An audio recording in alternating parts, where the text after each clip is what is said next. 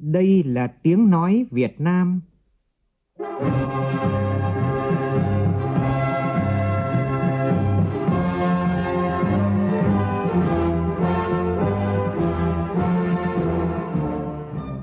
là tiếng nói Việt Nam, phát thanh từ Hà Nội, thủ đô nước Cộng hòa xã hội chủ nghĩa Việt Nam.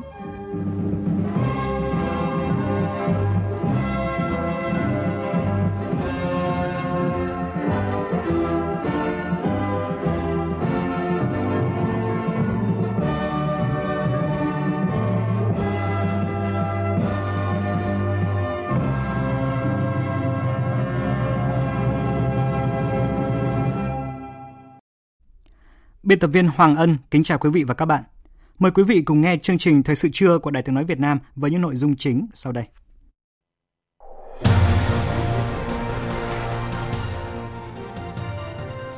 Việt Nam và Malaysia ra tuyên bố chung khẳng định tăng cường hợp tác trên nhiều lĩnh vực quan trọng, trong đó nhấn mạnh tầm quan trọng việc duy trì hòa bình và ổn định an ninh và tự do hàng hải ở Biển Đông.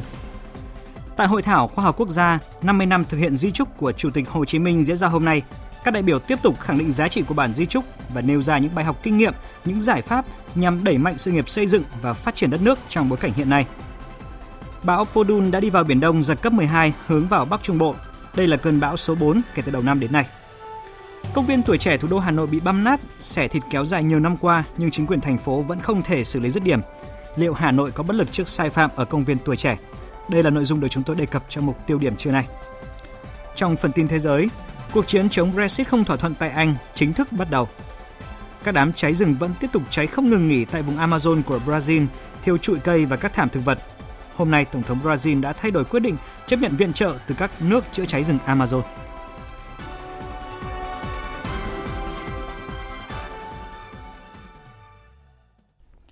Bây giờ là nội dung chi tiết.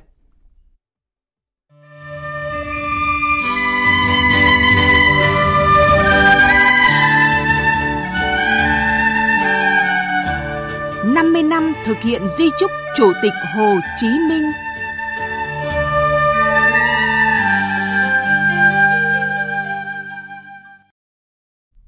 Thưa quý vị, sáng nay tại trụ sở chính phủ, nhân dịp kỷ niệm 74 năm ngày thành lập nước, 50 năm thực hiện di trúc của Chủ tịch Hồ Chí Minh, Thủ tướng Nguyễn Xuân Phúc gặp mặt các cựu cán bộ trực tiếp phục vụ Bác Hồ. Thủ tướng nhấn mạnh, các đồng chí cựu cán bộ phục vụ Bác là những tấm gương điển hình của sự trung thành, công hiến cho cách mạng, Đảng, Nhà nước luôn trân trọng ghi nhớ những công lao, sự phục vụ tận tụy của các cựu cán bộ phục vụ Bắc Hồ. Phóng viên Vũ Dũng thông tin. Thay mặt các cựu cán bộ phục vụ Bắc Hồ, ông Trần Viết Hoàn, cảnh vệ trực tiếp phục vụ Bác, sau này trở thành giám đốc khu di tích Chủ tịch Hồ Chí Minh tại Phủ Chủ tịch, bày tỏ cho đến hôm nay, ông và các cựu cán bộ vẫn luôn vô cùng tự hào về vinh dự được giao nhiệm vụ phục vụ Bác Hồ. Nhớ lại những hồi ức khi được phục vụ Bác, ông Trần Viết Hoàn kể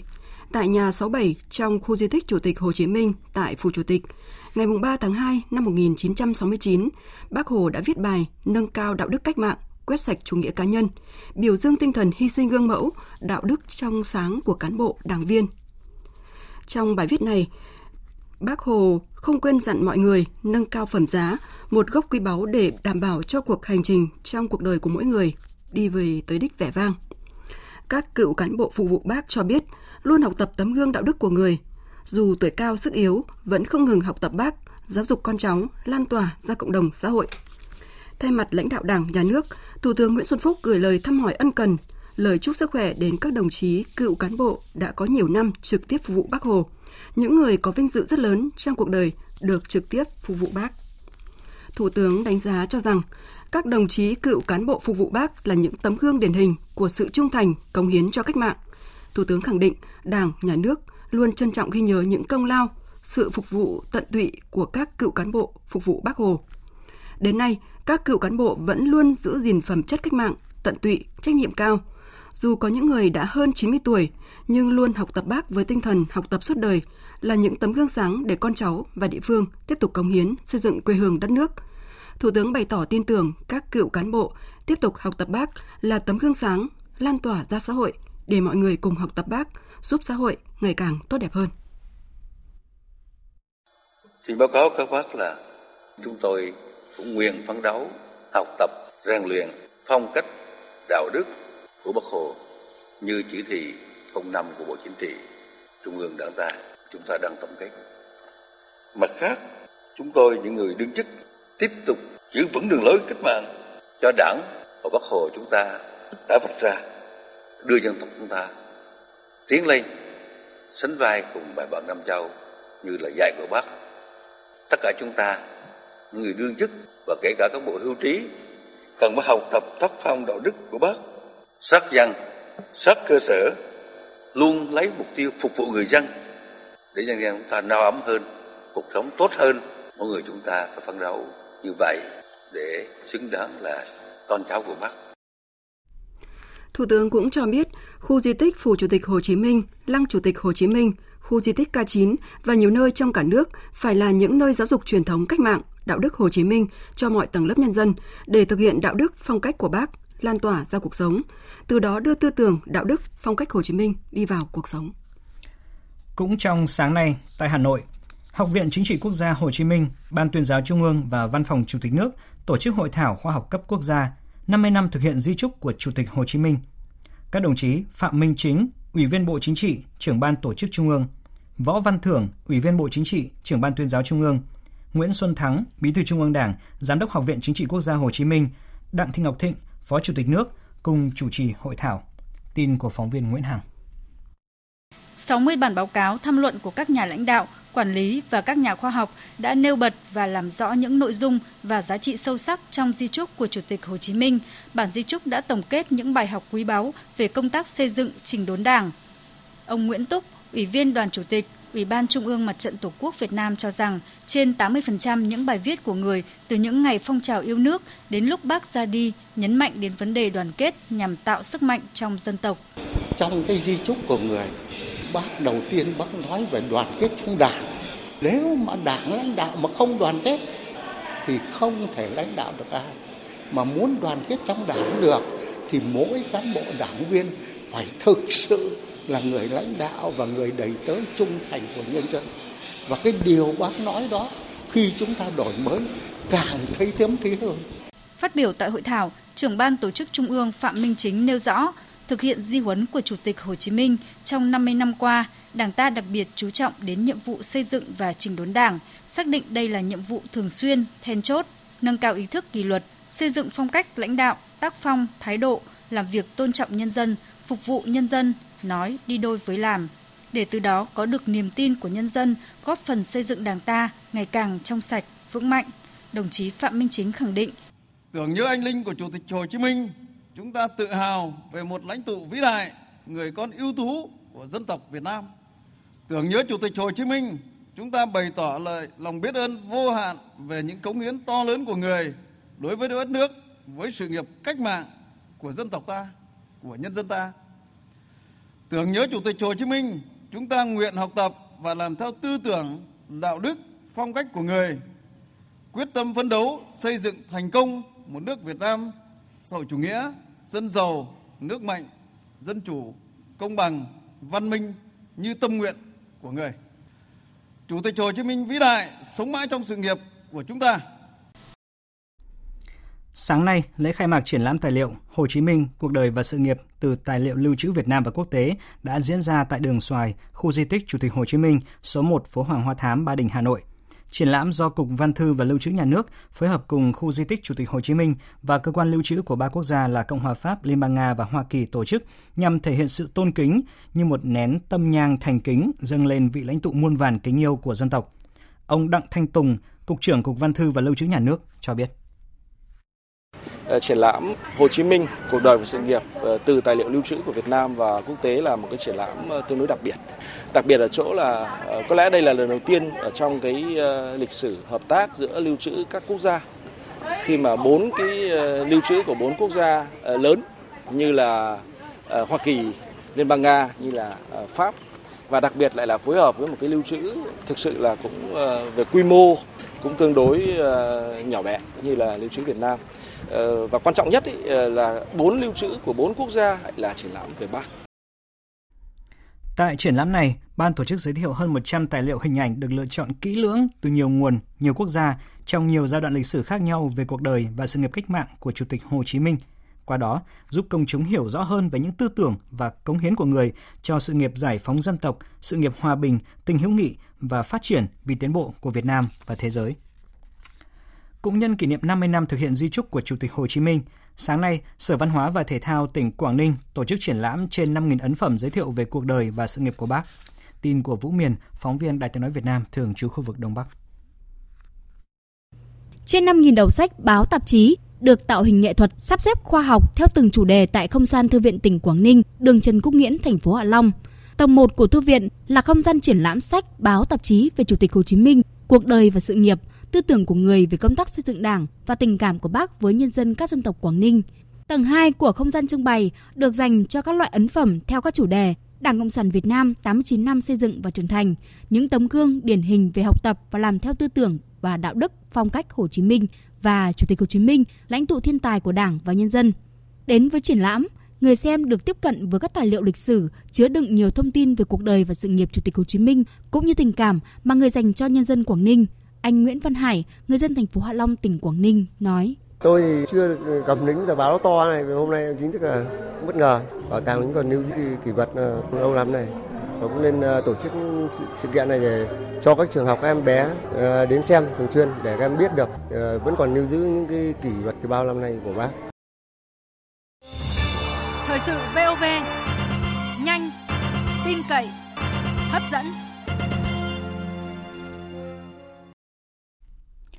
Thưa quý vị, nhân chuyến thăm chính thức của Thủ tướng Malaysia Mahathir Mohamad tới Việt Nam, hai bên đã ra tuyên bố chung, trong đó nhấn mạnh nhiều nội dung quan trọng. Hai thủ tướng nhất trí duy trì tiếp xúc cấp cao thường xuyên và tăng cường trao đổi về các vấn đề chiến lược thông qua các chuyến thăm cấp cao và các cấp trên các kênh đảng, chính phủ, quốc hội. Hai nhà lãnh đạo cam kết mở rộng hợp tác song phương thông qua các cơ chế hợp tác và tham vấn hiện có, trong đó có cơ chế Ủy ban hỗn hợp về hợp tác kinh tế, khoa học và kỹ thuật và đối thoại chiến lược cấp quan chức cao cấp. Hai thủ tướng nhất trí tăng cường trao đổi song phương về quốc phòng thông qua việc sớm thiết lập cơ chế Ủy ban cấp cao về hợp tác quốc phòng Việt Nam Malaysia. Hai bên chia sẻ quan ngại về vấn đề tàu thuyền xâm nhập và đánh bắt cá trái phép, không khai báo và không theo quy định IUU. Hai thủ tướng hài lòng về những kết quả tích cực về hợp tác kinh tế giữa Việt Nam và Malaysia, với kim ngạch thương mại hai chiều năm 2018 tăng hai con số, đạt 13,3 tỷ đô la Mỹ. Hai thủ tướng nhấn mạnh tầm quan trọng của việc duy trì đoàn kết và vai trò trung tâm của ASEAN, bảo đảm thực hiện đầy đủ và hiệu quả tầm nhìn cộng đồng ASEAN 2025 tái khẳng định cam kết cùng các nước thành viên ASEAN khác thúc đẩy xây dựng cộng đồng ASEAN đoàn kết, thống nhất, tự cường, sáng tạo, có khả năng thích ứng hiệu quả và đóng vai trò trung tâm trong cấu trúc khu vực đang định hình. Hai bên nhấn mạnh tầm quan trọng của việc duy trì hòa bình, ổn định, an ninh và thượng tôn pháp luật ở khu vực, trong đó bao gồm bảo đảm an toàn, an ninh và tự do hàng hải và hàng không ở Biển Đông, chia sẻ quan ngại sâu sắc đối với những diễn biến gần đây ở Biển Đông. Hai bên nhất trí giải quyết tranh chấp bằng biện pháp hòa bình, tôn trọng đầy đủ các tiến trình pháp lý và ngoại giao, không sử dụng hay đe dọa sử dụng vũ lực trên cơ sở các nguyên tắc của luật pháp quốc tế, trong đó có Công ước Liên Hợp Quốc về luật biển UNCLOS năm 1982. Hai thủ tướng nhấn mạnh tầm quan trọng của việc tự kiềm chế, phi quân sự hóa và thực thi các nghĩa vụ pháp lý một cách có thiện chí, tôn trọng chủ quyền, quyền chủ quyền và quyền tài phán của các quốc gia ven biển, thượng tôn pháp luật trên cơ sở UNLOS năm 1982 và tránh các hoạt động có thể làm gia tăng căng thẳng. Hai bên khẳng định ủng hộ thực hiện đầy đủ và hiệu quả tuyên bố về ứng xử của các bên ở Biển Đông DOC 2002 nhất trí tăng cường nỗ lực thúc đẩy sớm hoàn tất Bộ Quy tắc ứng xử ở Biển Đông COC hiệu quả, thực chất và phù hợp với luật pháp quốc tế, trong đó có UNLOS năm 1982. Sáng nay tại trụ sở chính phủ, Văn phòng Chính phủ tổ chức lễ ký kết bản ghi nhớ hợp tác về cải cách thủ tục hành chính giữa Văn phòng Chính phủ Việt Nam và Bộ Ngoại giao, Bộ Kinh doanh Năng lượng và Chiến lược Công nghiệp Liên hiệp Vương quốc Anh và Bắc Ireland. Tin của phóng viên Phương Thoa. Bản ghi nhớ hợp tác về cải cách thủ tục hành chính gồm 7 điều, xác định các nguyên tắc chung, mục tiêu, phạm vi và hình thức hợp tác, hỗ trợ của Bộ Ngoại giao, Bộ Kinh doanh, Năng lượng và Chiến lược Công nghiệp, Liên hiệp Vương quốc Anh và Bắc Ireland đối với Văn phòng Chính phủ trong việc thực hiện cải cách thủ tục hành chính trên cơ sở phù hợp với chức năng, nhiệm vụ và quyền hạn của các bên, pháp luật quốc gia và các điều quốc tế mà Việt Nam và Liên hiệp Vương quốc Anh và Bắc Ireland là thành viên. Bản ghi nhớ này có hiệu lực đến tháng 3 năm 2021. Phát biểu tại lễ ký kết, Bộ trưởng chủ nhiệm Văn phòng Chính phủ Mai Tiến Dũng khẳng định Việt Nam luôn coi trọng tăng cường hợp tác với Vương quốc Anh, quốc gia có vai trò vị trí rất quan trọng ở châu Âu và trên thế giới. Ờ, tôi tin tưởng rằng với quyết tâm của chính phủ và các bộ ngành của Việt Nam cùng sự hỗ trợ mạnh mẽ hiệu quả của bạn bè quốc tế nói chung mà trong đó có chính phủ Vương quốc Anh Bắc Ireland, ờ, chúng tôi sẽ đạt được những kết quả tích cực hơn nữa trong triển khai cải cách thủ tục hành chính và tiếp cận gần hơn với cái chuẩn mực đó là chuẩn mực của OECD chứ không phải là chuẩn mực của ASEAN. Ở ờ, thực hiện hóa 12 chữ vàng của chính phủ Việt Nam 2019 đó là kỷ cương, liêm chính, hành động, sáng tạo, hiệu quả và bứt phá để góp phần vào sự phát triển của đất nước. Tại Hà Nội, sáng nay, Bộ trưởng Bộ Tài chính Đinh Tiến Dũng và ngài Abdulhamid Al Khalifa, Tổng giám đốc Quỹ phát triển quốc tế của tổ chức các nước xuất khẩu dầu mỏ OPEC đã ký kết hiệp định vay trị giá 45 triệu đô la Mỹ cho dự án cải thiện hạ tầng giao thông thành phố Đà Nẵng. Tin chi tiết của phóng viên Trung Hiếu. Dự án cải thiện hạ tầng giao thông thành phố Đà Nẵng có tổng mức đầu tư là hơn 61 triệu đô la Mỹ. Cơ quan chủ quản của dự án là Ủy ban nhân dân thành phố Đà Nẵng. Cơ quan thực hiện chủ đầu tư là ban quản lý các dự án đầu tư cơ sở hạ tầng ưu tiên thành phố Đà Nẵng. Dự án dự kiến được hoàn thành vào cuối năm 2022 sẽ góp phần giúp thành phố Đà Nẵng phát triển cơ sở hạ tầng giao thông một cách hiệu quả và bền vững. Qua đó góp phần thúc đẩy phát triển kinh tế xã hội, nâng cao đời sống của người dân, giảm tai nạn giao thông, giảm ô nhiễm môi trường và cải thiện điều kiện đi lại của người dân thành phố Đà Nẵng. Ông Đặng Việt Dũng, Phó Chủ tịch Ủy ban nhân dân thành phố Đà Nẵng cho biết. À, đấy là cái nguồn vốn rất là như là quan trọng đối với thành phố Đà Nẵng trong cái việc phát triển à, giao thông ở phía tây của thành phố. À, việc đầu tư mấy con tuyến đường này là nó sẽ mở ra một khu vực à, không gian đô thị theo cái định hướng quy hoạch chung của Đà Nẵng. Cho đến thời điểm hiện nay, Quỹ phát triển quốc tế cho Việt Nam vài 20 dự án và chương trình với tổng vốn hơn 230 triệu đô la Mỹ và đang tiếp tục triển khai các hoạt động hỗ trợ phát triển tại Việt Nam. Tại hội nghị thúc đẩy sản xuất, sử dụng và nâng cao chất lượng phân bón hữu cơ do Bộ Nông nghiệp và Phát triển nông thôn tổ chức sáng nay tại Hà Nội, các đại biểu khẳng định sử dụng phân bón hữu cơ là xu hướng tất yếu trong sản xuất nông nghiệp sạch, đáp ứng nhu cầu tiêu dùng và xuất khẩu nông sản. Phóng viên Minh Long phản ánh. Với lợi thế về nguồn nguyên liệu, đặc biệt là những phế phụ phẩm trong nông nghiệp, Việt Nam có tiềm năng sản xuất phân bón hữu cơ rất lớn. Để đạt mục tiêu về sản xuất tiêu thụ phân bón hữu cơ trong nước đạt 3 triệu tấn và xuất khẩu 0,5 triệu tấn vào năm 2020, cần tiếp tục hoàn thiện cơ chế chính sách theo hướng ưu tiên, hỗ trợ tối đa cho phát triển phân bón hữu cơ. Theo Bộ trưởng Bộ Nông nghiệp và Phát triển nông thôn Nguyễn Xuân Cường, đến nay chính phủ đã hoàn thiện được các thiết chế hạ tầng bao gồm từ luật trồng trọt, Nghị định hữu cơ 109, Nghị định phân bón 108 định hướng rất rõ khuyến khích phát triển ứng dụng phân bón hữu cơ. Việc đưa phân bón hữu cơ vào canh tác hữu cơ, canh tác nông nghiệp sạch không chỉ là một trào lưu mà đã trở thành yêu cầu bắt buộc định dạng sản xuất nông nghiệp thời gian tới. Đây cũng là cơ hội cho các doanh nghiệp khi tham gia đầu tư vào lĩnh vực này. Các doanh nghiệp thì chúng tôi khuyến nghị đây là một cơ hội vì chúng ta có 15 triệu hecta canh tác hàng năm với một nhu cầu bình quân tính ra khoảng 80 triệu tấn phân hữu cơ cho canh tác 15 triệu hecta đó. Nếu đến năm 2020 giá sử chúng ta đạt 3 triệu thì như vậy tiềm năng chúng ta còn là rất lớn. Để chúng ta tổ chức sản xuất, trong khi đó nguyên liệu đầu vào chúng ta rất chủ động về khu vực sản xuất đề nghị các tỉnh thực hiện luật trồng trọt, thực hiện nghị định 129 phải tuyên truyền cho tất cả các đối tượng sản xuất từ người dân, từ hợp tác xã, từ doanh nghiệp sản xuất hữu cơ, sản xuất sạch là hướng đi tất yếu, không còn đường nào khác. Sau đây, mời quý vị nghe tin bão trên Biển Đông, cơn bão số 4. Vào lúc 7 giờ hôm nay, vị trí tâm bão ở vào khoảng 17 độ Vĩ Bắc, 118 độ Kinh Đông, cách quần đảo Hoàng Sa khoảng 620 km về phía đông. Sức gió mạnh nhất vùng gần tâm bão mạnh cấp 8, tức là từ 60 đến 75 km một giờ, giật cấp 10. Bán kính gió mạnh cấp 6, giật cấp 8 trở lên khoảng 100 km tính từ tâm bão. Dự báo trong 24 giờ tới, bão di chuyển theo hướng Tây, mỗi giờ đi được khoảng 30 km và có khả năng mạnh thêm. Đến 7 giờ ngày mai, vị trí tâm bão ở vào khoảng 17,4 độ Vĩ Bắc, 112,8 độ Kinh Đông, ngay trên vùng biển quần đảo Hoàng Sa, với sức gió mạnh nhất vùng gần tâm bão mạnh cấp 8, cấp 9, tức là từ 60 đến 90 km một giờ, giật cấp 11. Vùng nguy hiểm trên Biển Đông trong 24 giờ tới, gió mạnh cấp 6, giật cấp 8 trở lên, phía Bắc vĩ tuyến 15 độ Vĩ Bắc, phía Đông kinh tuyến 110,5 độ Kinh Đông. Trong 24 đến 48 giờ tiếp theo, bão di chuyển chủ yếu theo hướng Tây Tây Bắc, mỗi giờ đi được 15 km và có khả năng mạnh thêm. Đến 7 giờ ngày 30 tháng 8, vị trí tâm bão ở vào khoảng 18 độ Vĩ Bắc, 109 độ Kinh Đông, ngay phía nam đảo Hải Nam. Sức gió mạnh nhất vùng gần tâm bão mạnh cấp 9, cấp 10, tức là từ 75 đến 100 km một giờ, giật cấp 12. Trong 48 đến 72 giờ tiếp theo, bão di chuyển theo hướng Tây Tây Bắc, mỗi giờ đi được từ 15 đến 20 km, đi vào đất liền các tỉnh từ Thanh Hóa đến Quảng Bình, sau đó suy yếu thành áp thấp nhiệt đới. Đến 7 giờ ngày 31 tháng 8, vị trí tâm áp thấp nhiệt đới ở vào khoảng 19,8 độ Vĩ Bắc, 104,7 độ Kinh Đông, trên khu vực biên giới Việt Nam, Lào. Sức gió mạnh nhất ở vùng gần tâm áp thấp nhiệt đới mạnh cấp 6, cấp 7, tức là từ 40 đến 60 km một giờ, giật cấp 9. Cấp độ rủi ro thiên tai do bão cấp 3. Xin chuyển sang phần tin quốc tế.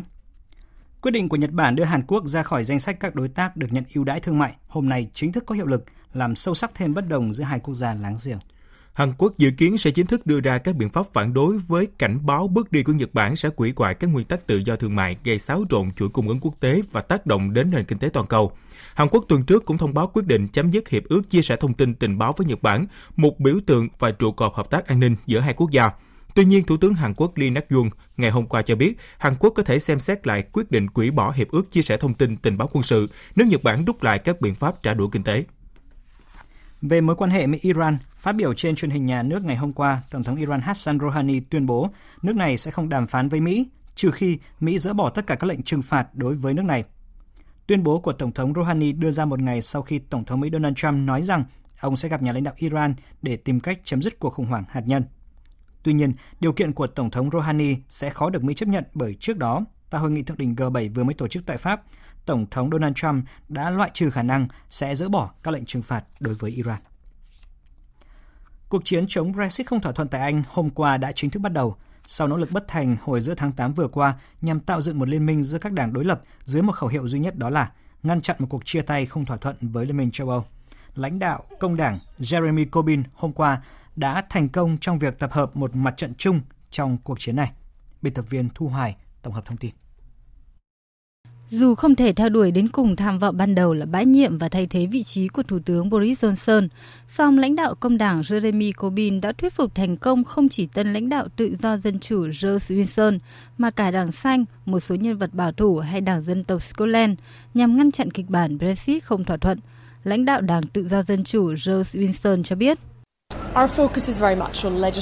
Chúng tôi tập trung rất nhiều vào các lựa chọn lập pháp để mở rộng Điều 50 và tìm cách đạt được mục tiêu này. Sẽ có các cuộc họp tiếp theo trong vòng 48 giờ tới, nơi chúng tôi có thể xem xét các chi tiết, kịch bản cụ thể khác nhau và xử lý chi tiết. Cách tiếp cận lập pháp này chắc chắn sẽ mang lại hiệu quả, sẽ tập hợp được sự đồng thuận.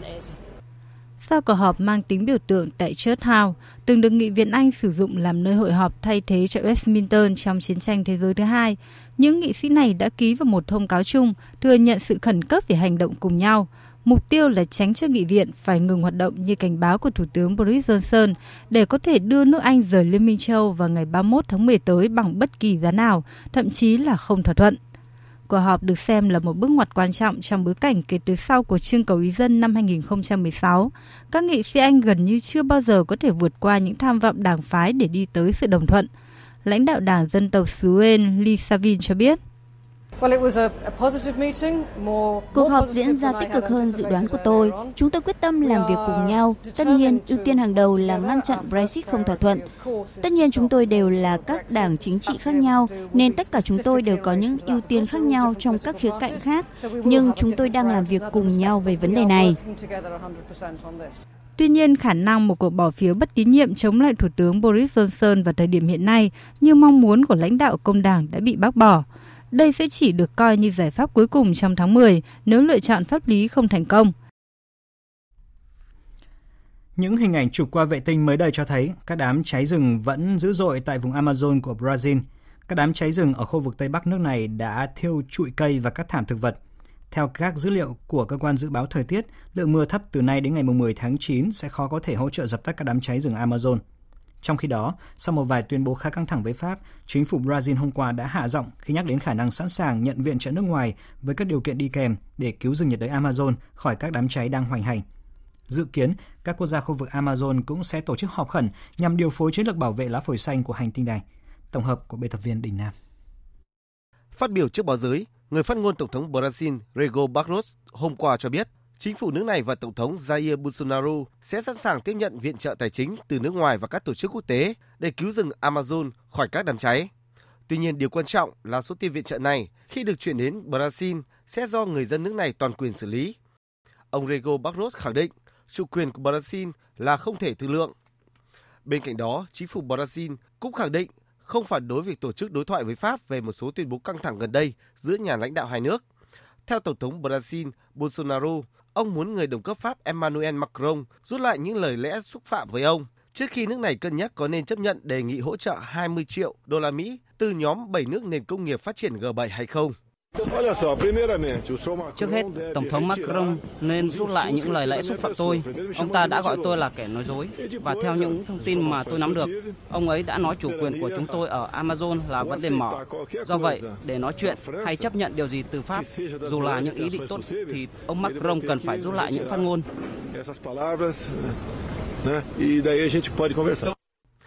Tổng thống Brazil khẳng định nước này không hề có ý định chống lại các nước G7 khi chưa chấp nhận ngay số tiền viện trợ từ nhóm này trong việc cứu rừng Amazon khỏi giặc lửa, song thừa nhận đang có vấn đề với Tổng thống Pháp Emmanuel Macron. Trước đó, ông Bolsonaro cũng lên án kế hoạch lập liên minh để cứu rừng Amazon của Tổng thống Pháp Emmanuel Macron, cho đó là hành động có phần xem quốc gia Nam Mỹ này như thể là một thuộc địa hoặc một vùng đất không có người. Ngoài G7, hiện Canada cũng đã đưa ra cam kết đóng góp khoảng 11 triệu đô la Mỹ để hỗ trợ Brazil đối phó với thảm họa cháy rừng Amazon và sẵn sàng điều máy bay cứu hỏa tới quốc gia Nam Mỹ này. Trong khi đó, Ngoại trưởng Đức Heiko Maas cũng khẳng định Berlin muốn hỗ trợ về mặt tài chính và kỹ thuật cho Brazil để dập tắt đám cháy rừng Amazon. Còn Tổng thống Mỹ Donald Trump hôm qua cũng tuyên bố rằng nước này sẽ hỗ trợ đầy đủ cho Brazil để chữa cháy cho Amazon, đồng thời bày tỏ ủng hộ người đồng cấp Brazil Bolsonaro khi cho rằng ông này đang làm việc rất chăm chỉ để xử lý đám cháy rừng Amazon. Tổng thống Peru và Colombia hôm qua đã đề nghị tổ chức hội nghị thượng đỉnh Amazon với sự tham gia của lãnh đạo các nước trong khu vực nhằm điều phối chiến lược bảo vệ rừng mưa khổng lồ này. Dự kiến sẽ được tổ chức vào ngày 6 tháng 9 tới tại Colombia. Thời sự VOV, nhanh, tin cậy, hấp dẫn. Thưa quý vị, công viên tuổi trẻ thủ đô Hà Nội bị băm nát, xẻ thịt kéo dài nhiều năm qua. Chính quyền thành phố nhiều lần khẳng định sẽ xử lý dứt điểm các sai phạm này. Vậy nhưng cả chục năm qua, hàng loạt sai phạm nghiêm trọng tại đây về trật tự xây dựng, quy hoạch sử dụng sai mục đích vẫn không được xử lý dứt điểm. Liệu Hà Nội có bất lực trước sai phạm ở công viên tuổi trẻ? Mục tiêu điểm ngay sau đây, chúng tôi đề cập nội dung này với phần tổng hợp của biên tập viên Thành Trường. Kính chào quý vị và các bạn. Nằm ở vị trí chính giữa quận Hai Bà Trưng, Hà Nội, công viên tuổi trẻ thủ đô được xây dựng từ bãi đất công bỏ hoang hóa lâu ngày,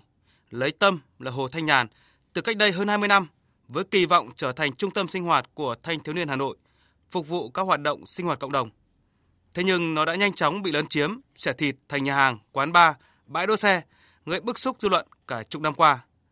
Nhiều người đặt câu hỏi,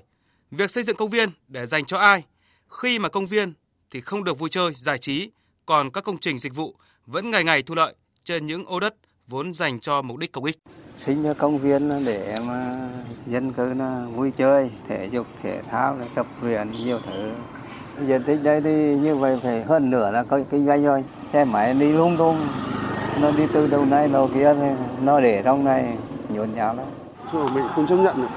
Cái không gian thì nó bị mất đi rất là nhiều. Mình có con nhỏ mình không dám cho nó đây chỗ này là xe cộ đi lại quá nhiều trẻ con chơi nó không an toàn. Ra nói mang tiếng ở công viên mà trẻ con có chơi được đâu. Con cái nó có không gian để nó vào nó đá bóng nó chơi tiếp các thứ trong này. Thế nhưng mà bây giờ thì vào đây nhá thì nào thì cái chỗ này bán quán nước này trà đá này xong ô tô kiếp xe máy cứ lao ầm ầm vào trong này. Còn cả một cái chỗ khu rộng như thế này thì người ta lại để đủ các loại rác rồi phế thải các thứ đấy.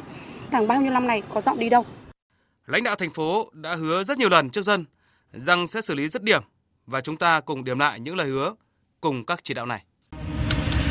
Năm 2012, Sở Quy hoạch Kiến trúc thành phố Hà Nội chỉ ra cụ thể 8 công trình sai phạm, gồm khu nhà hàng, khu thể thao, các bãi trông giữ xe trái phép. Ngay sau đó, Phó Chủ tịch Ủy ban nhân dân thành phố Hà Nội yêu cầu Ủy ban nhân dân quận Hai Bà Trưng xử lý triệt để 8 công trình vi phạm, thời hạn trước ngày 30 tháng 11 năm 2012. Tuy nhiên đã quá hạn, các công trình này vẫn án bình bất động. Ngày 5 tháng 12 năm 2012, trước đại biểu Hội đồng Nhân dân, Giám đốc Sở Xây dựng Nguyễn Thế Hùng hứa trong quý 1 năm 2013 sẽ xử lý triệt để các sai phạm. Tuy nhiên, hầu hết các công trình sai phạm trong danh sách bị tháo rỡ vẫn hoạt động nhộn nhịp. Năm 2015, Chủ tịch Ủy ban nhân dân thành phố Hà Nội khi đó là ông Nguyễn Thế Thảo chỉ đạo Sở Xây dựng khẩn trương xử lý dứt điểm toàn bộ vi phạm trật tự xây dựng tại công viên tuổi trẻ và chịu trách nhiệm trước thành phố về tiến độ kết quả xử lý. Hoàn thành trong tháng 8 năm 2015 và như thường lệ, các sai phạm vẫn không được xử lý. Tiếp theo trong nhiều kỳ họp Hội đồng nhân dân thành phố trả lời đại biểu và phóng viên báo chí, không ít vị đại diện, Ủy ban nhân dân thành phố và Sở Xây dựng quận Hai Bà Trưng khẳng định sẽ sớm xử lý nhưng rồi đâu lại vào đấy, sai phạm chồng lên sai phạm. Qua phần tổng hợp vừa rồi có thể thấy, cả chục năm qua, với cả chục lời hứa, cả trăm văn bản chỉ đạo ở mọi cấp, đến nay, sai phạm vẫn ngang nhiên tồn tại. Kiến trúc sư Trần Huy Ánh, Hội Kiến trúc sư Hà Nội cho rằng Tôi cũng là một công dân thủ đô thì tôi thấy rằng là bà con bây giờ bình luận nó có vẻ là hài hước hơn, tức là giá mà cái việc thu hồi đất vàng này mà giao cho doanh nghiệp làm bất động sản ấy thì chắc là xong lâu rồi. Vấn đề là thu hồi lại đất công viên xong rồi lại đem lại lợi ích công cộng phải chăng là vì nó chẳng đem lại cái lợi ích trực tiếp gì cho nên là không được tập trung làm đến nơi đến chốn chăng? Rất khó có lời nào biện minh cho sự chậm trễ và thất hứa 5 lần 7 lượt của cơ quan quản lý. Nhiều cán bộ cấp quận, phường cũng đã bị kỷ luật, song theo kiến trúc sư Trần Huy Ánh, điều người dân quan tâm lúc này là người ta muốn quan tâm là cái đất công đã bị vi phạm ngày năm bây giờ thu hồi được đem lại cái lợi ích gì cho người dân? Từng mét vuông nào bao giờ đem lại? À, người ta nhìn được cái đó hàng ngày ở đi qua đấy chứ còn có ông nào đó về hưu rồi xong rồi khiển trách rồi các cả thứ thì đôi khi là những cái việc làm chẳng có giá trị gì về mặt cảm xúc cả chứ chưa nói là về mặt những cái tác dụng thực tế. Cũng theo ông ánh nếu không được xử lý dứt điểm còn để dây dưa sai phạm ngày nào thì còn gây ra nhiều hệ lụy ngày đó. Nó không chỉ làm biến dạng công viên này làm mất chỗ sinh hoạt cộng đồng của người dân mà còn có những hậu quả khác lớn hơn rất nhiều. Tôi nói chỉ riêng một cái mà người ta nghĩ nhìn thấy ngay đấy là cái sự suy giảm về niềm tin đặc biệt là niềm tin và lẽ phải nó không chỉ ảnh hưởng đối với người dân đâu, mà nó là hình mẫu của chính cán bộ công chức trong bộ máy. Họ sẽ nhìn vào tấm gương của các đàn anh đi trước để làm thước đo cho công việc của chính họ đang thực hiện hàng ngày. Nó sẽ phản ánh cái năng lực quản trị, đặc biệt là quản lý tài sản đất công cộng. Nhìn rộng ra, không chỉ riêng công viên tuổi trẻ, mà còn một số công viên khác và khuôn viên công cộng khác trên địa bàn thành phố, và cũng không chỉ của thủ đô, mà ở nhiều địa phương khác đang bị băm nát lấn chiếm, biến thành nhà hàng, quán nhậu, chỗ để xe để phục vụ lợi ích cho một nhóm người. Khi trách nhiệm cá nhân còn thiếu rõ ràng, thì việc quản lý công viên nói riêng và tài sản công nói chung còn yếu kém và còn sai phạm. Quý thính giả vừa dành thời gian cho mục tiêu điểm. Chương trình Thời sự trưa của Đài Tiếng Nói Việt Nam xin được tiếp tục với những thông tin đáng chú ý sau đây.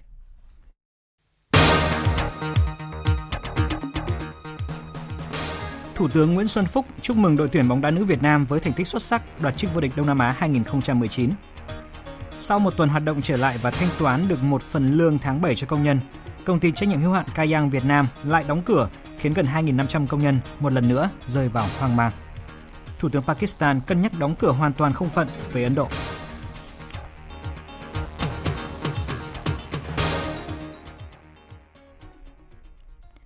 Thưa quý thính giả, sau một tuần hoạt động trở lại và thanh toán được một phần lương tháng 7 cho công nhân, công ty trách nhiệm hữu hạn Kayang Việt Nam lại đóng cửa khiến gần 2.500 công nhân một lần nữa rơi vào hoang mang. Tin của phóng viên Thanh Nga thường trú khu vực Đông Bắc. Sáng nay, hàng ngàn công nhân công ty trách nhiệm hữu hạn Kayang Việt Nam đã tập trung tại trụ sở công ty số 196 Hoàng Quốc Việt, quận Kiến An, thành phố Hải Phòng, mong muốn các ban ngành chức năng có hướng tháo gỡ tình trạng hiện nay. Do cổng công ty bị khóa nên người lao động ngồi tràn cả xuống lòng đường, gây ùn tắc kéo dài trên tuyến đường Hoàng Quốc Việt, buộc lực lượng chức năng của quận Kiến An phải có mặt để phân luồng giao thông.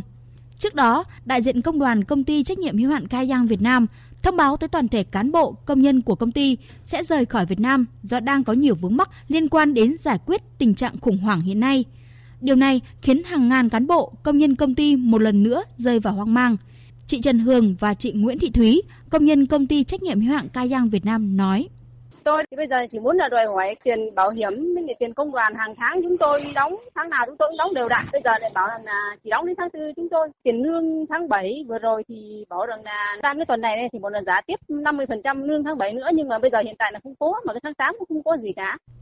Tâm tư của chị em là bây giờ muốn là trả hết cái lương của tháng 7 đi đi, đóng hết cái bảo hiểm cho chúng tôi. Bây giờ hoang mang rồi, lương thì không có, con cái thì đến năm thì đến nóng học rồi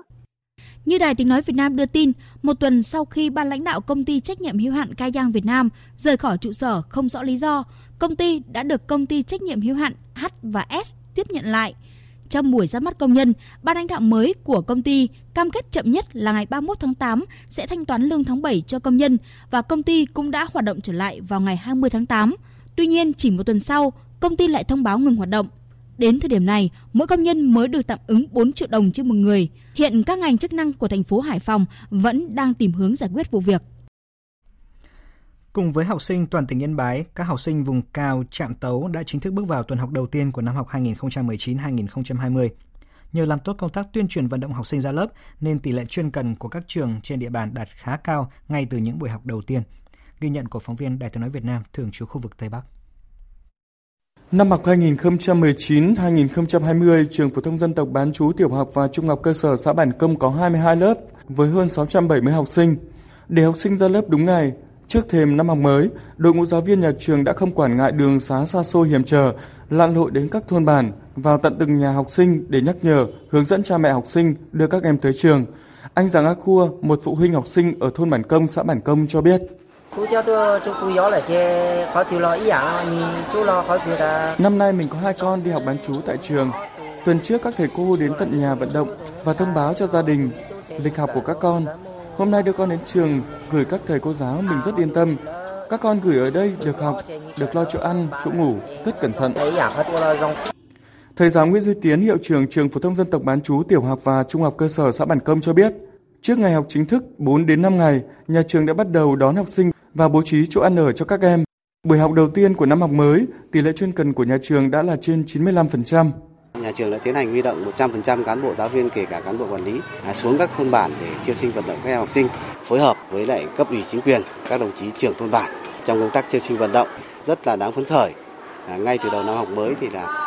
các cháu học sinh về học à, rất đông đủ ngay từ ngày đầu. Năm học 2019-2020, huyện Trạm Tấu có trên 11.000 học sinh mầm non, tiểu học và trung học cơ sở. Theo thống kê, ngay trong ngày đầu tiên của năm học mới, tỷ lệ đi học bậc mầm non đạt 82%, bậc tiểu học đạt trên 91% và bậc trung học cơ sở gần 88%. Để thực hiện tốt nhiệm vụ năm học mới, ngoài chú trọng công tác huy động học sinh ra lớp, Phòng Giáo dục và Đào tạo huyện đã chỉ đạo các nhà trường tiến hành ra soát, kiểm tra các hạng mục cơ sở vật chất để kịp thời bổ sung, sửa chữa, phục vụ tốt việc dạy và học. Tỉnh đoàn Bình Định vừa phối hợp với Đài Phát thanh và Truyền hình tỉnh Bình Định trao 60 suất học bổng cùng bạn đến trường tặng học sinh nghèo. 60 suất học bổng cùng bạn đến trường vừa được trao tận tay các học sinh, sinh viên hoàn cảnh khó khăn ở Bình Định. Dịp này, ban tổ chức còn trao 20 xe đạp cho học sinh vượt khó học giỏi. Trong chương trình, các đại biểu các em học sinh giao lưu với ba học sinh có hoàn cảnh khó khăn, vượt khó học giỏi tiêu biểu, lắng nghe tâm tư, nguyện vọng và nghị lực vượt khó học giỏi của các em. Bạn Trần Thu Nhung ở thôn Kim Giao, xã Quài Hải, huyện Quài Nhơn, tỉnh Bình Định là tân sinh viên Đại học Y Dược thành phố Hồ Chí Minh chia sẻ. Em rất là cảm ơn ban tổ chức và các nhà tài trợ đã quan tâm chia sẻ với chúng em cũng như là những bạn có hoàn cảnh khó khăn khác và chúng em biết ơn rất nhiều và sẽ cố gắng học tập thật tốt. Em cũng xin ờ, muốn nhắn nhủ đối với các bạn đó là chúng ta tuy có hoàn cảnh khó khăn nhưng ờ, chỉ cần chúng ta có nghị lực vươn lên thì chắc chắn chúng ta sẽ đạt được thành quả và chạm tay tới ước mơ. Bệnh viện Đa khoa Phương Đông và Trường Đại học Y Hà Nội vừa ký kết hợp đồng hợp tác toàn diện phát triển chuyên môn và đẩy mạnh đào tạo nhân lực y tế cấp cao, hướng tới xây dựng dịch vụ y tế chuẩn quốc tế. Theo đó, Đại học Y Hà Nội sẽ phối hợp chặt chẽ với Bệnh viện Phương Đông trong hoạt động chuyên môn lâm sàng, hoạt động đào tạo và nghiên cứu khoa học, mở các lớp đào tạo liên tục về các lĩnh vực lâm sàng. Bệnh viện Đại học Y Hà Nội hỗ trợ Phương Đông trong công tác tuyển dụng bác sĩ nội trú, bác sĩ đa khoa và tạo nguồn nhân lực trong hệ thống y tế. Hai bên sẽ tiến tới xây dựng những hoạt động hợp tác và chia sẻ cơ sở vật chất, cơ sở thực hành cũng như là tìm kiếm cơ hội để phối hợp khám bệnh, nghiên cứu khoa học, điều trị và quan hệ quốc tế. Bệnh viện Đa khoa Phương Đông đăng ký trở thành cơ sở khám chữa bệnh thực hành của Đại học Y Hà Nội. Cùng với siết chặt chuẩn thực hành sản xuất tốt, thành phố Hồ Chí Minh tăng cường thanh tra việc sản xuất kinh doanh phân phối thực phẩm chức năng nhằm hạn chế công nghệ xô chậu tồn tại lâu nay đối với mặt hàng này. Bà Phạm Khánh Phong Lan, trưởng ban quản lý an toàn thực phẩm thành phố Hồ Chí Minh vừa khẳng định như vậy trong nỗ lực tăng cường quản lý hoạt động sản xuất kinh doanh thực phẩm chức năng. Bà Phạm Khánh Phong Lan cho biết, theo Nghị định 15 năm 2018 quy định chi tiết thi hành một số điều của Luật An toàn thực phẩm, từ ngày 1 tháng 7 năm 2019, tất cả các cơ sở sản xuất kinh doanh thực phẩm chức năng bắt buộc phải có chứng nhận tiêu chuẩn thực hành sản xuất tốt GMP. Ngày 17 tháng 7 vừa qua, Bộ Y tế cũng đã ban hành thông tư số 18 năm 2019 hướng dẫn thực hành sản xuất tốt GMP trong sản xuất kinh doanh thực phẩm bảo vệ sức khỏe. GMP là tiêu chuẩn thực hành sản xuất tốt bao gồm những nguyên tắc quy định về điều kiện sản xuất, áp dụng cho các cơ sở sản xuất thuốc, mỹ phẩm, thực phẩm, trang thiết bị y tế nhằm đảm bảo sản phẩm đạt chất lượng an toàn. Tại Việt Nam, tiêu chuẩn GMP đã được áp dụng cho sản xuất thuốc và mỹ phẩm. Theo bà Phạm Khánh Phong Lan, tại Việt Nam nói chung và thành phố Hồ Chí Minh nói riêng, thời gian qua lực lượng chức năng đã phát hiện nhiều cơ sở sản xuất thực phẩm chức năng theo công nghệ xô chậu, thậm chí không đạt điều kiện tối thiểu về an toàn thực phẩm nhưng lại quảng cáo quá mức khiến người tiêu dùng nhầm tưởng như thuốc chữa bệnh. Mới đây nhất, Ban Quản lý An toàn thực phẩm thành phố Hồ Chí Minh đã thu giữ gần 3 tấn thực phẩm chức năng dạng cốm của công ty trách nhiệm hữu hạn toàn cầu D2 Việt Nam, đóng tại xã Phước Kiển, huyện Nhà Bè do không có chứng nhận GMP trong sản xuất. Bên cạnh đó, ban quản lý cũng đang hoàn tất hồ sơ xử lý vi phạm hành chính viên uống Halida hỗ trợ điều trị bệnh tiểu đường nhưng lại quảng cáo như thuốc đặc trị bệnh tiểu đường. Theo kế hoạch, Ban Quản lý An toàn thực phẩm Thành phố Hồ Chí Minh sẽ tăng cường thanh tra kiểm tra các cơ sở sản xuất kinh doanh thực phẩm chức năng trên địa bàn trong thời gian tới. Cụ thể, ban sẽ tăng cường thanh tra việc kinh doanh phân phối thực phẩm chức năng, nhất là mua bán không hóa đơn chứng từ, không nguồn gốc xuất xứ. Bên cạnh đó, ban quản lý thành lập tổ công tác thường trực ra soát, xử lý vi phạm về quảng cáo thực phẩm chức năng, bao gồm quảng cáo trên mạng xã hội, tại các hội thảo và trên phương tiện truyền thông đại chúng. Trung tâm Giáo dục Thiên nhiên ENV vừa cho ra mắt phim ngắn Những chiến binh nhí bảo vệ tê giác nhằm kêu gọi cộng đồng không tiêu thụ sử dụng sừng tê giác. Phim rất có ý nghĩa trong bối cảnh Việt Nam đã tuyệt chủng loài này, còn tại Nam Phi, chỉ tính riêng trong năm ngoái, hơn 700 cá thể tê giác đã bị giết hại. Theo tính toán, nếu như tình trạng săn bắn tiếp tục diễn ra với tốc độ hiện tại, tê giác sẽ tuyệt chủng vào năm 2026. Phóng viên Hùng Cường thông tin. Phim ngắn Những chiến binh nhí bảo vệ tê giác mang nhiều diễn biến bất ngờ, Cậu bé đã vứt bỏ chiếc sừng tê giác của bố trong khi bố và những người bạn đang mải mê xem bóng đá. Cậu bé trong phim khi nhìn thấy chiếc sừng tê giác được bố mua để gây ấn tượng mạnh với bạn bè đã nhớ ngay đến những thông tin được học về nạn săn bắn tê giác và nguy cơ tuyệt chủng của loài này. Không thể thu hút được sự chú ý của người lớn để bày tỏ quan điểm, chàng chiến binh nhỏ tuổi đã quyết định phải hành động để bảo vệ tê giác. Phó Giám đốc Trung tâm Giáo dục Thiên nhiên ENV, bà Nguyễn Phương Dung chia sẻ về ý nghĩa của bộ phim. Ờ, tê giác thì vẫn đang bị giết hại để phục vụ nhu cầu đến từ sự thiếu hiểu biết của một số người tại Việt Nam và Trung Quốc. Chính cái nhu cầu sử dụng sừng tê giác thì đã đẩy loài vật này đến bên bờ vực của sự tuyệt chủng và làm gia tăng tội phạm về động vật hoang dã. Còn cái giá mà chúng ta phải trả chính là cái sự đa dạng sinh học của hành tinh này. À, như quý vị cũng biết thì à, IMV cũng vừa mới ra mắt cái phim ngắn uh, chiến binh bảo vệ động vật hoang dã nhí và trong cái phim này thì chàng chiến binh nhỏ tuổi đã quyết định phải hành động để bảo vệ tê giác là vứt chiếc sừng tê giác của bố đi. Thì, uh, rõ ràng là sừng tê giác là một vật vô nghĩa nếu chúng không ở trên đầu của một cá thể tê giác còn sống. Theo đánh giá của ENV, Việt Nam được biết đến là quốc gia trung chuyển và tiêu thụ sừng tê giác lớn trên thế giới. Nguyên nhân là một nhóm nhỏ những người giàu có vẫn còn niềm tin sai lầm vào tác dụng chữa bệnh của sừng tê giác. Bên cạnh đó, cùng với sự phát triển của nền kinh tế thị trường, sừng tê giác đã trở thành biểu tượng mà một số người ưa chuộng để nâng tầm, đẳng cấp hoặc làm quà tặng xa xỉ. Chính nhận thức lệch lạc này đã dẫn đến nhu cầu ngày càng gia tăng với sừng tê giác tại Việt Nam và khiến chúng dần đứng bên bờ tuyệt chủng.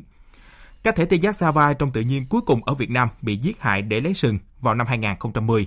Năm 2018, chỉ riêng ở Nam Phi, 769 cá thể tê giác đã bị giết hại, tương đương hơn 2 cá thể tê giác bị giết mỗi ngày. Nếu như tình trạng săn bắt tiếp tục diễn ra với tốc độ hiện tại, tê giác sẽ tuyệt chủng vào năm 2026. Số phận của những cá thể tê giác còn lại nằm trong tay mỗi chúng ta. Không sử dụng các sản phẩm từ động vật hoang dã. Nếu thấy các hành vi vi phạm liên quan, hãy gọi đến số điện thoại đường dây nóng miễn phí 1800 1522 hoặc cơ quan chức năng gần nhất để thông báo.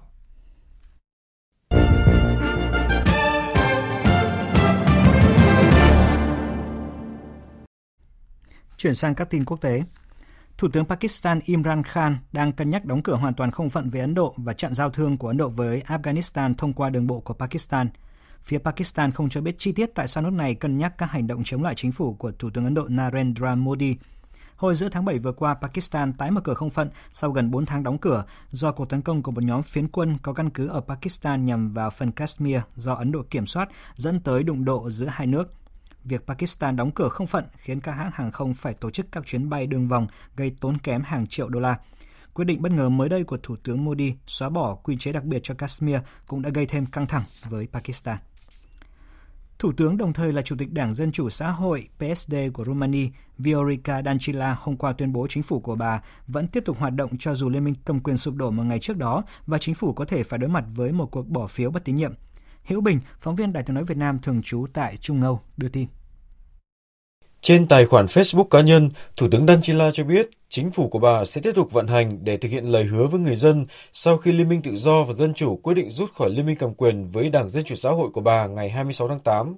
Ngày 27 tháng 8, Thủ tướng Danchila đã gửi đề xuất danh sách các bộ trưởng lâm thời thay thế các bộ trưởng của Liên minh Tự do và Dân chủ xin từ chức lên Tổng thống Klaus Johannes. –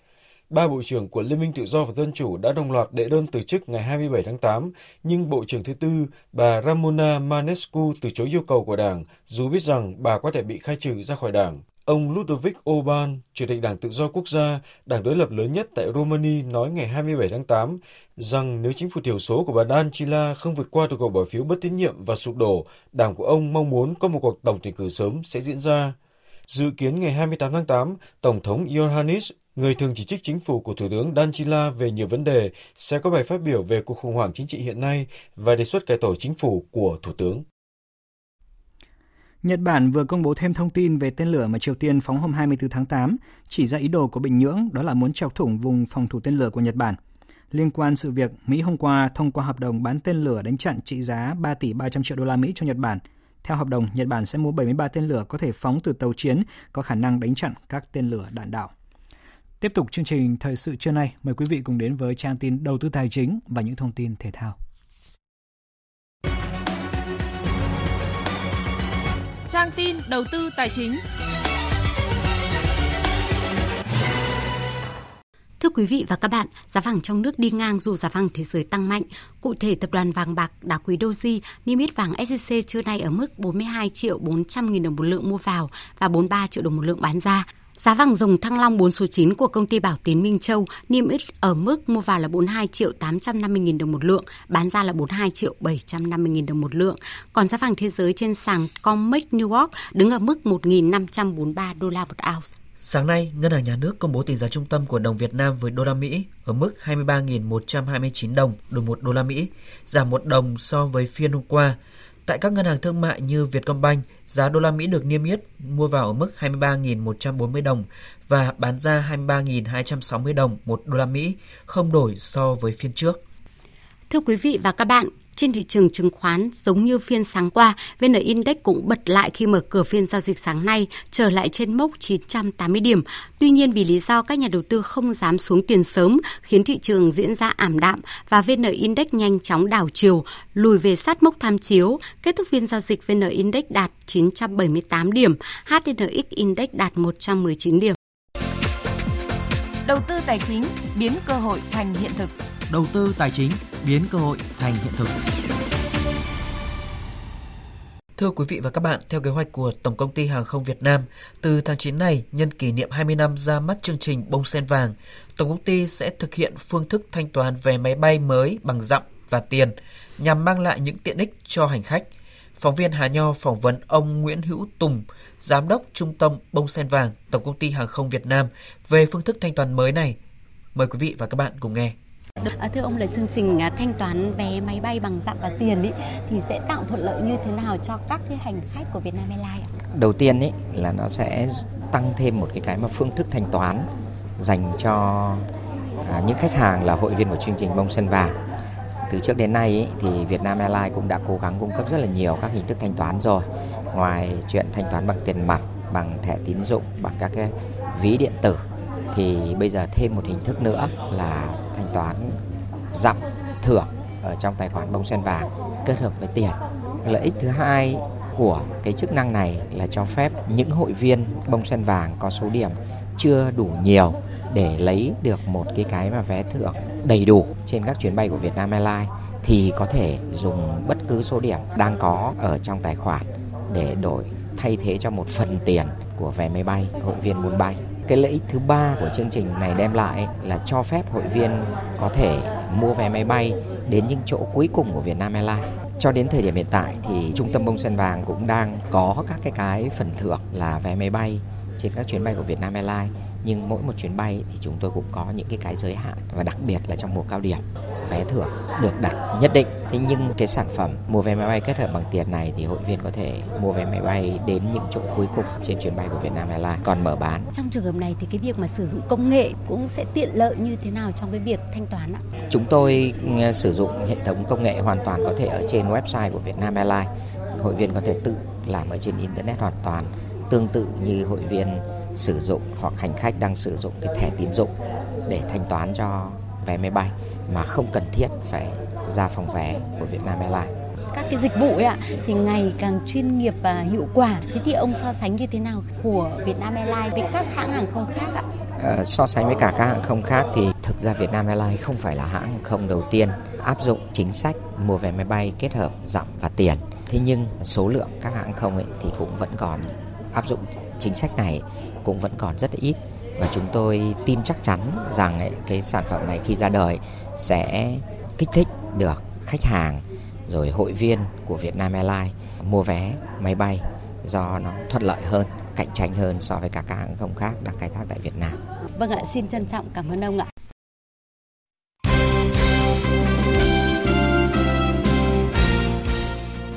Thưa quý vị và các bạn, bàn thắng duy nhất của Huỳnh Như ở phút 93 trong hiệp phụ thứ nhất đã giúp đội tuyển nữ Việt Nam đánh bại chủ nhà Thái Lan 1-0 trong trận chung kết giải bóng đá nữ vô địch Đông Nam Á 2019 diễn ra tối qua và lên ngôi vô địch sau 7 năm chờ đợi.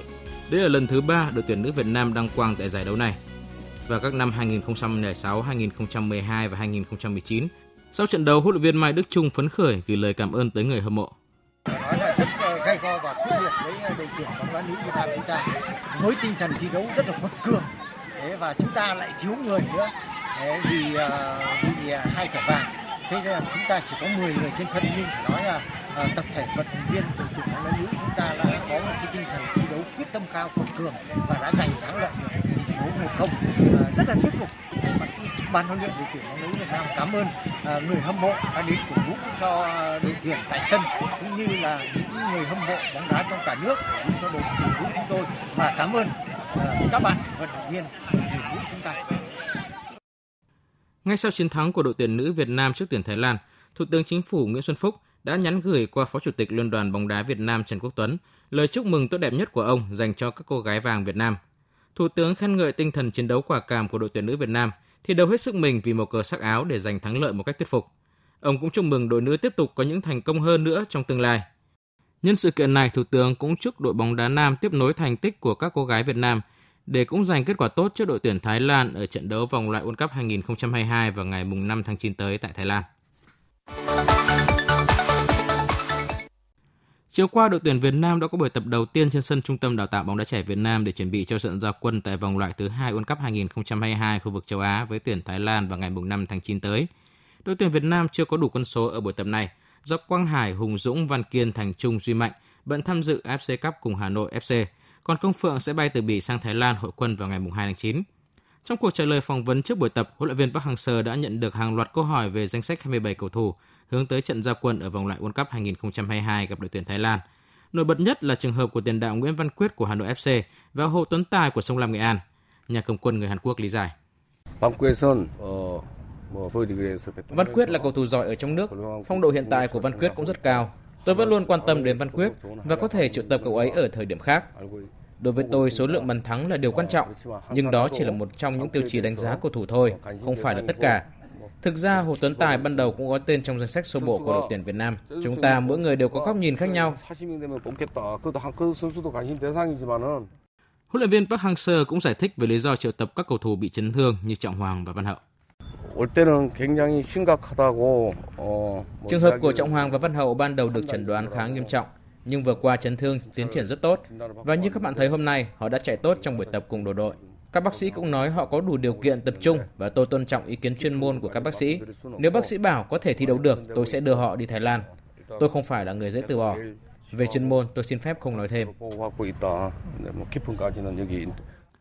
Theo kế hoạch, thầy trò huấn luyện viên Park Hang-seo duy trì tập một buổi một ngày tại Trung tâm đào tạo bóng đá trẻ Việt Nam trước khi sang Thái Lan vào ngày 1 tháng 9. Ngày 5 tháng 9, đội tuyển Việt Nam sẽ ra quân vòng loại thứ hai World Cup 2022 khu vực châu Á bằng chuyến làm khách trên sân của đội tuyển Thái Lan.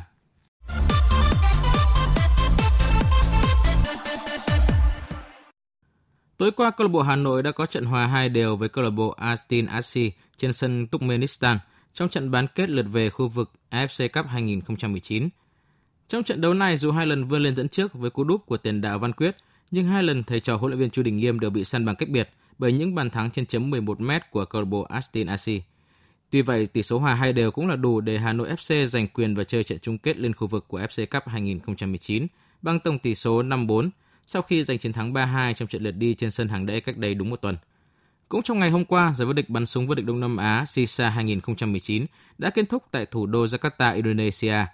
Ở ngày thi đấu cuối cùng, các tay súng Việt Nam giành thêm 4 huy chương vàng đều ở các nội dung đồng đội của 10m súng trường hơi di động hỗn hợp nam, 10m súng trường hơi di động hỗn hợp nam nữ, 50m súng trường ba tư thế nữ và đĩa bay double chop nam. Riêng nội dung ở đĩa bay double chop nữ, dù chỉ đạt huy chương bạc cá nhân và đồng đội, nhưng vận động viên Hoàng Thị Tuất đã phá kỷ lục quốc gia với thành tích 98 điểm, kỷ lục cũ là 88 điểm. Đây là kỷ lục quốc gia thứ 7 mà các xạ thủ Việt Nam thiết lập tại giải đấu này. Với tổng thành tích 20 huy chương vàng, đội tuyển Việt Nam đã độc chiếm ngôi đầu trên bảng xếp hạng toàn đoàn, bỏ xa hai đội tuyển đứng sau là Malaysia và chủ nhà Indonesia. Dự báo thời tiết Trung tâm Dự báo Khí tượng Thủy văn Quốc gia cho biết, sáng sớm nay bão Bodun đã đi vào Biển Đông và trở thành cơn bão số 4 trong mùa mưa bão năm nay. Trong thời gian tới thì bão số 4 sẽ di chuyển nhanh theo hướng Tây và đến sáng mai sẽ ở trên khu vực vùng biển quần đảo Hoàng Sa. Sau đó bão sẽ di chuyển chậm lại và đổi hướng thành Tây Tây Bắc về phía các tỉnh Bắc Trung Bộ nước ta. Với những nhận định hiện tại thì bão số 4 sẽ đổ bộ trực tiếp vào các tỉnh Bắc Trung Bộ trong ngày và đêm 30 tháng 8, gây ra mưa to và gió mạnh. Diễn biến của bão khá nhanh nên mọi người cần nhanh chóng hoàn thành các biện pháp phòng chống để đảm bảo sự an toàn. Và sau đây sẽ là phần dự báo chi tiết các khu vực chiều và đêm nay. Phía Tây Bắc Bộ chiều nắng, chiều tối và đêm có mưa rào và rông vài nơi, nhiệt độ từ 23 đến 32 độ. Phía Đông Bắc Bộ chiều nắng, chiều tối và đêm có mưa rào và rông vài nơi, nhiệt độ từ 25 đến 34 độ. Các tỉnh từ Thanh Hóa đến Thừa Thiên Huế, chiều có mây, trời nắng, chiều tối và đêm có mưa rào và rông vài nơi, cục bộ có nơi mưa vừa mưa to, nhiệt độ từ 24 đến 34 độ. Các tỉnh ven biển từ Đà Nẵng đến Bình Thuận, chiều nắng, chiều tối và đêm có mưa rào và rông, nhiệt độ từ 25 đến 35 độ. Tây Nguyên có mưa rào và rông vài nơi, chiều tối và đêm có nơi mưa vừa mưa to, nhiệt độ từ 20 đến 31 độ. Nam Bộ có mưa rào và rông vài nơi, chiều tối và đêm có nơi mưa vừa mưa to, nhiệt độ từ 24 đến 33 độ. Khu vực Hà Nội chiều nắng, chiều tối và đêm có mưa rào và rông vài nơi, nhiệt độ từ 25 đến 34 độ. Tiếp theo là dự báo thời tiết biển, vịnh Bắc Bộ có mưa rào và rông rải rác, tầm nhìn xa trên 10 km, giảm xuống từ 4 đến 10 km trong mưa, gió đông bắc đến bắc cấp 3 cấp 4. Vùng biển từ Quảng Trị đến Quảng Ngãi có mưa rào và rông rải rác, tầm nhìn xa trên 10 km, giảm xuống từ 4 đến 10 km trong mưa, gió Tây Bắc đến Tây cấp 3, cấp 4. Từ sáng mai, gió mạnh dần lên cấp 4, cấp 5. Vùng biển từ Bình Định đến Ninh Thuận, từ Bình Thuận đến Cà Mau có mưa rào và rông rải rác, tầm nhìn xa trên 10 km, giảm xuống từ 4 đến 10 km trong mưa, gió Tây đến Tây Nam cấp 4, cấp 5, từ ngày mai mạnh lên cấp 6, giật cấp 7, cấp 8 biển động. Vùng biển từ Cà Mau đến Kiên Giang bao gồm cả Phú Quốc và Vịnh Thái Lan có mưa rào và rông rải rác, tầm nhìn xa trên 10 km, giảm xuống từ 4 đến 10 km trong mưa, gió Tây Nam cấp 4, cấp 5. Khu vực Bắc Biển Đông và khu vực quần đảo Hoàng Sa thuộc thành phố Đà Nẵng có mưa bão, tầm nhìn xa từ 4 đến 10 km, giảm xuống 2 đến 4 km trong mưa bão, gió mạnh cấp 6, cấp 7, vùng gần tâm bão đi qua mạnh cấp 8, sau tăng lên cấp 9, giật cấp 11, biển động rất mạnh. Khu vực giữa và Nam Biển Đông và khu vực quần đảo Trường Sa thuộc tỉnh Khánh Hòa có mưa rào và rông rải rác, tầm nhìn xa từ 4 đến 10 km, gió Tây Nam cấp 6, có lúc cấp 7, giật cấp 8, cấp 9, biển động mạnh. Những thông tin thời tiết vừa rồi cũng đã kết thúc chương trình Thời sự trưa nay của Đài Tiếng Nói Việt Nam. Chương trình do các biên tập viên Hoàng Ân, Hùng Cường, Thu Hòa biên soạn và thực hiện với sự tham gia của kỹ thuật viên Hồng Thanh, chịu trách nhiệm nội dung Nguyễn Thị Tuyết Mai. Xin tạm biệt và hẹn gặp lại.